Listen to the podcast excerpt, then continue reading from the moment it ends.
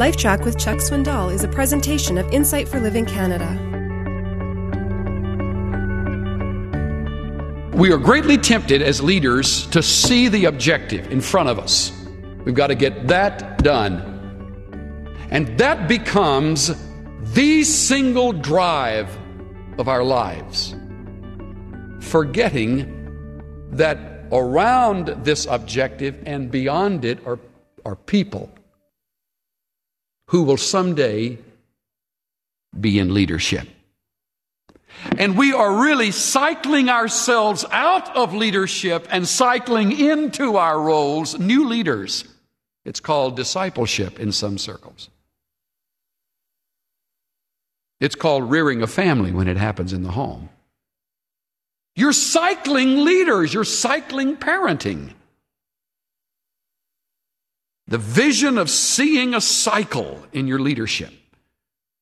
Sales managers, you're training sales managers. Pastors, you're, tra- you're, you're training new pastors. Mothers, mothers. Dads, dads. Businessmen and women, businessmen and women. How else do they learn the ropes? You're cycling them. Don't underestimate it. Boris Kornfeld probably did. Boris Kornfeld. Don't forget that name. Dr. Boris Kornfeld was a Jew who lived in Russia, raised a, a Jew. And for some reason, no one knows really why, maybe a slip of the tongue where he referred to Stalin as finite. But for some reason, he was dumped in the gulag and was to there live the rest of his life. He was to keep practicing medicine and keep the, the slaves alive so they could, they could die with a right record. He began to see through all of his misapplied politics and, and philosophy of life. And Kornfeld finally decided there must be another way. And through the influence of a fellow inmate, Kornfeld heard of Jesus Christ and came to know the Messiah, personally received Jesus Christ into his life.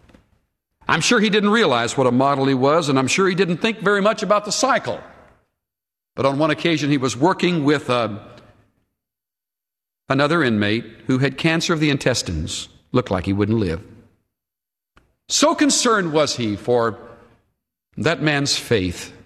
He leaned over and looked at that fellow with a melon shaped head, and he talked to him as he drifted in and out of the anesthesia, and he told him of Christ, and he explained to him the gospel, and told him of the Savior's death and the Savior's resurrection.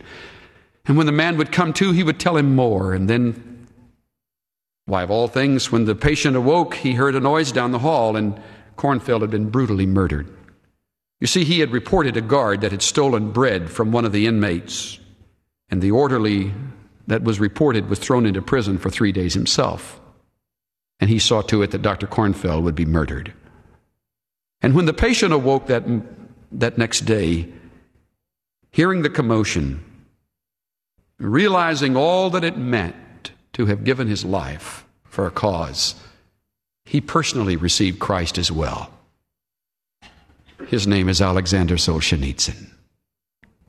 Because Boris Kornfeld had a vision of the cycle, he used the influence to shape a life that in fact did not die, but has lived on to reshape the thinking of prosperous and materialistic Western America.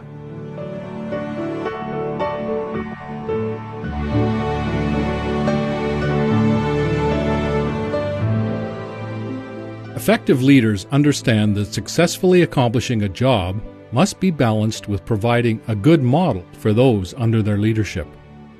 The influence you have on the lives of others will outlive the memory of your achievements. This is Steve Johnson of Insight for Living Canada. Listen to more of Chuck Swindoll's LifeTrac messages at lifetrac.ca. LifeTrac, where life and truth meet.